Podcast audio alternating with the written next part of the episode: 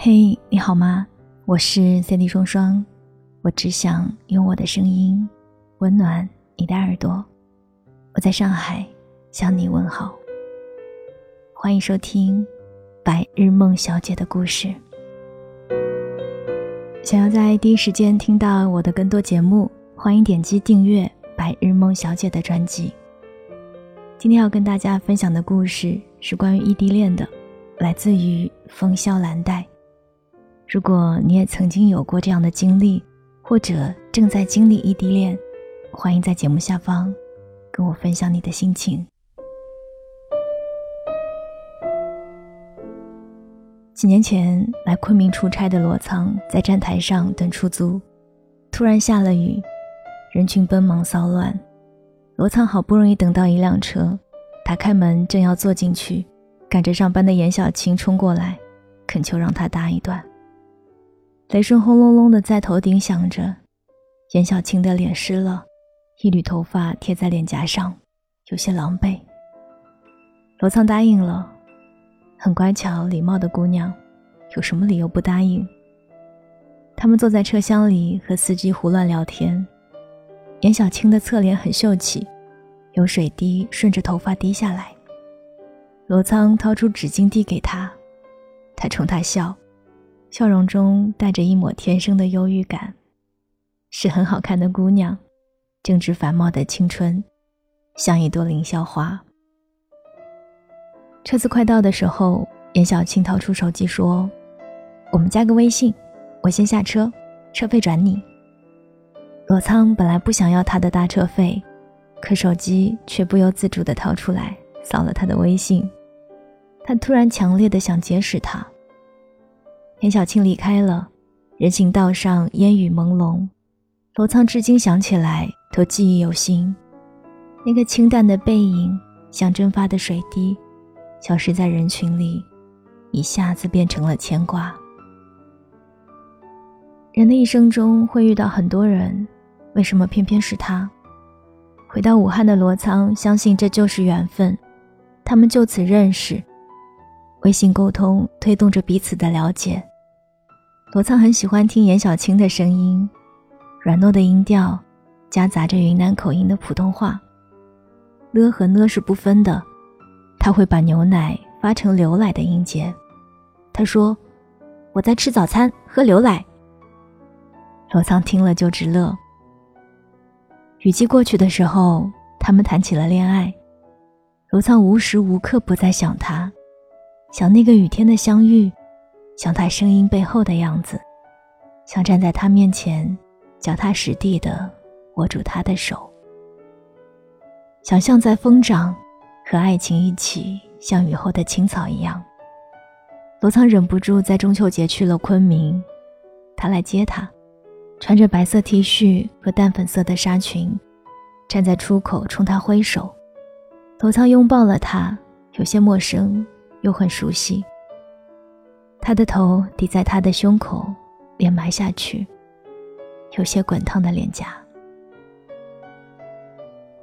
那三天假期，世间万物皆是美好，花开了，雨停了，太阳出来了，生命完满的快溢出来。最后一晚，罗仓和严小青吃完饭，徒步回酒店。秋叶微微泛凉，严小青跳到罗仓的背上。他背着她，走一步慢一步，心里难分难舍。那一夜，严小青留在了酒店，他们紧紧拥抱，又沉默无言。快天亮时，严小青闭着眼睛，忧伤地说：“我来省会，我妈都不放心，更别说去省外了。我知道你也不能留在这里。你说。”我们明知道不能在一起，为什么要开始？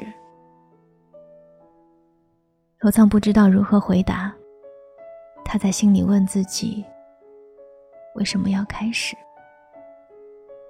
天亮了，罗仓登机，严小青站在机场大厅发呆，飞机没入云层，一切都变得漫幻不清。两个月后。罗仓又来了昆明，下飞机的时候，严小青还没有下班。他拖着大包小包的行李在公司门口等他。深秋的傍晚，昆明还有稀薄的阳光，银杏叶全黄了，落了一地。严小青急匆匆地从公司里冲出来，看到他，开心的一塌糊涂。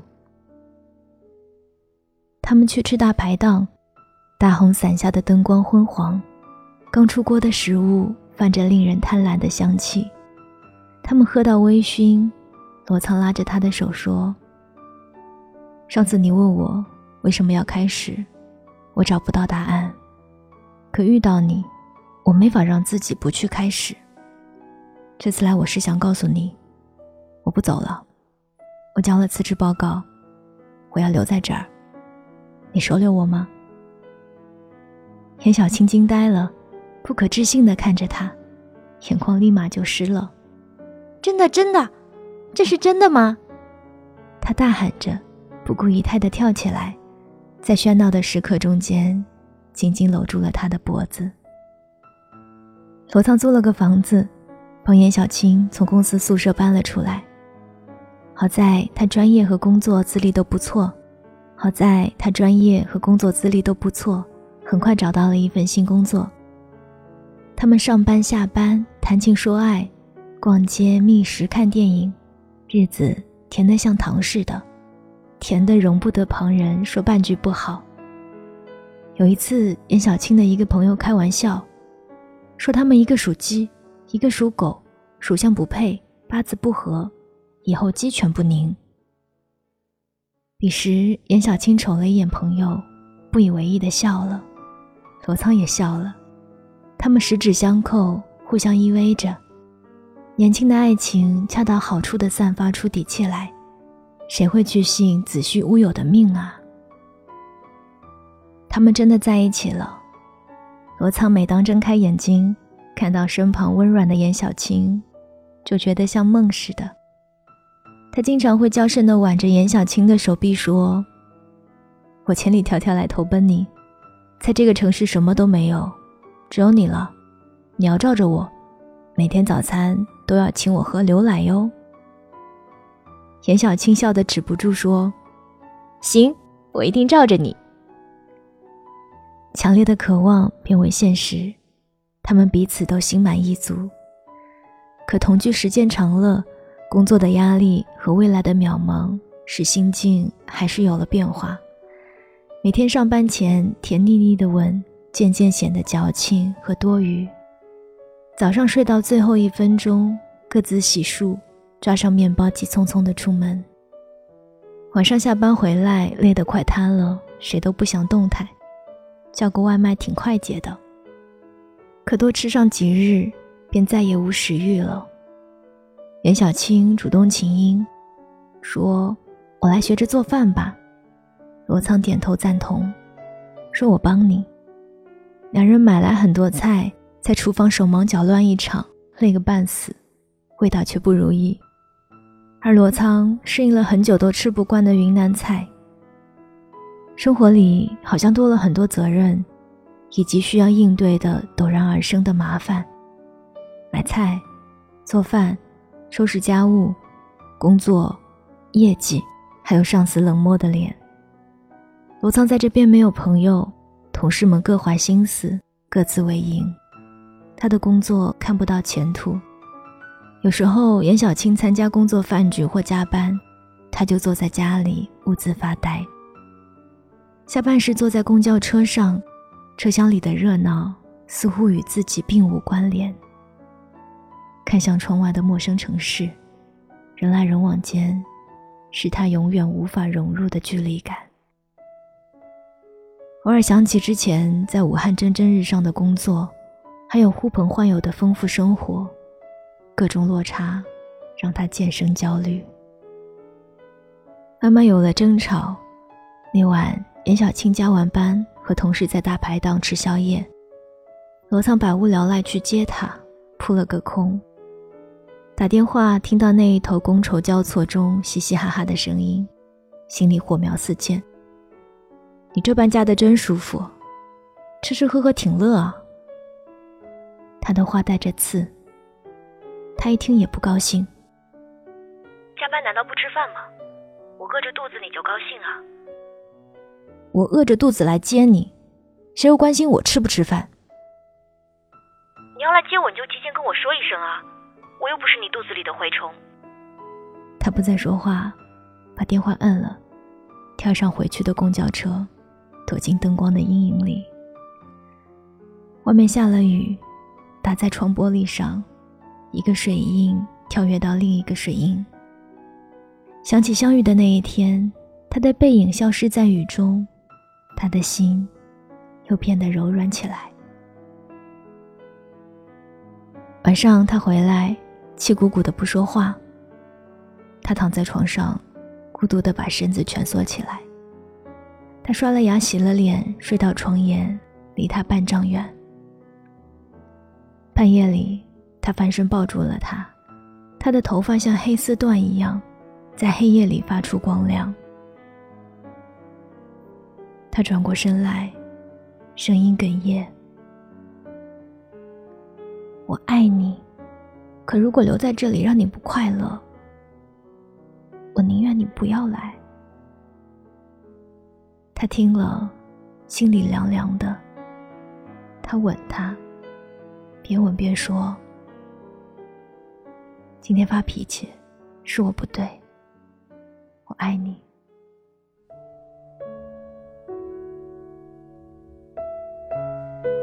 同居两年。他们吵吵闹闹无数次，又转头和好无数次。后来，罗仓经常把我千里迢迢为你而来挂在嘴边，严小青一听就炸毛。他们日益疲惫，爱情成为负担，像一片片掉落的羽毛，在琐碎的时光里散落一地。但他们总是想起能在一起的珍贵，为了在一起，他们宁愿苛责自己。宁愿小心翼翼。最后一次的大爆发，是罗仓的父母来了。那年罗仓二十八岁，母亲天天打电话催他回去，也催他结婚。饭桌上，严小青夹菜夹的殷勤，可罗母却一边咀嚼一边说：“别人都是远嫁的女儿，咱们这个儿子算什么？以后隔着千里万里。”我要是断气了，你赶回来都得大半天。话说的很冲，严小晴夹菜的手尴尬的伸在半空，罗仓陪着笑说：“妈，以后把你接过来啊，怎么会不管你呢？我才不来，这里有啥好的？我所有亲戚朋友都在武汉，我吃惯了住惯了，我来这当孤寡老婆子。”罗父硬着脸发话，让大家吃饭，筷子拍在桌上，喝了一口酒。气氛全变了。严小青低头吃饭，味同嚼蜡。罗仓叹了口气。餐厅的窗外伸展着银杏金黄的叶片，又是深秋，雨来时的景象并无二致，可心境已截然不同。他和他分明有了嫌隙。当初坚定的心，不知何时开始动摇。罗仓把父母安抚回去之后，他们又吵了一架。这是最严重的一次，吵得严小青把他的行李箱扔出了门外。可最后，他们又抱在一起哭，眼泪合着眼泪，他们谁也不想妥协，只能做出没有妥协的妥协。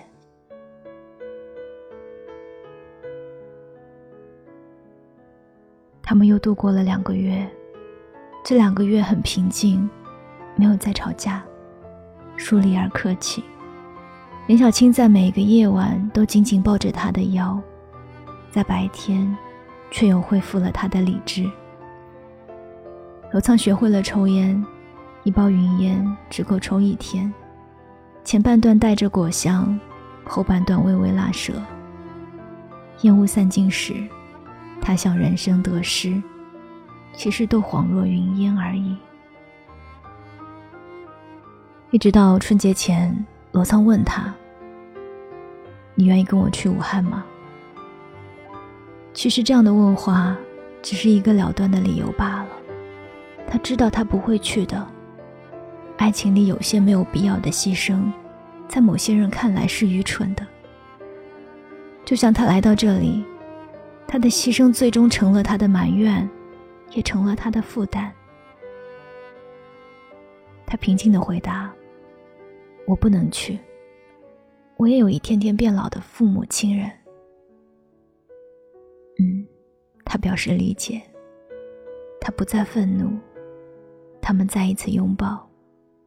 他的身体一如从前的消瘦软弱。有什么东西好像从拥抱里慢慢抽离开来？他们都有足够的理由去撇下爱情。罗仓在春节前搭乘回武汉的航班，他在登机口传了一首歌给严小青。你将于今夜中离去，我也从梦中惊醒。窗外的风，吹乱了你的长发，漫天的花，也散落天涯。严小青笑着朝他挥手，转身泪如雨下。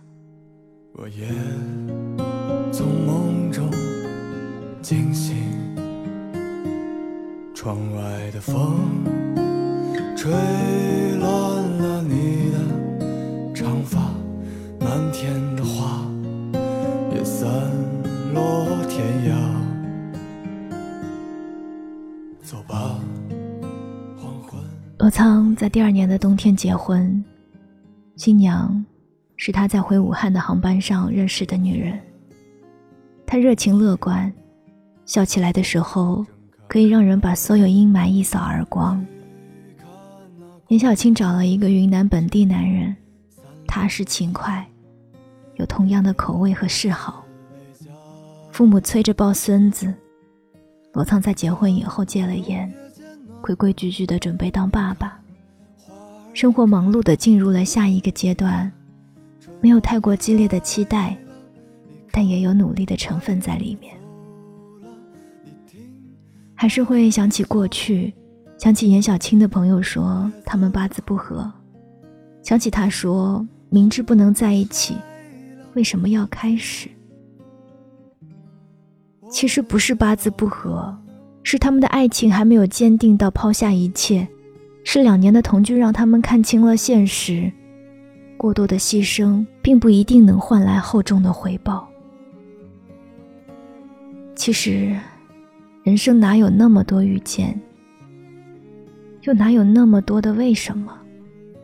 或许爱情的经验只是为了让你找到下一个，找到下一个，让你规避犯过的错，让你尝试爱一个人的甜，也尝试一段爱情被终结的痛。然后，以更平和、更理智的心态进入未来。再然后，把过去收藏、折叠。偶尔把失去的那个人拎出来，忧伤的缅怀。晚安，亲爱的你。走吧，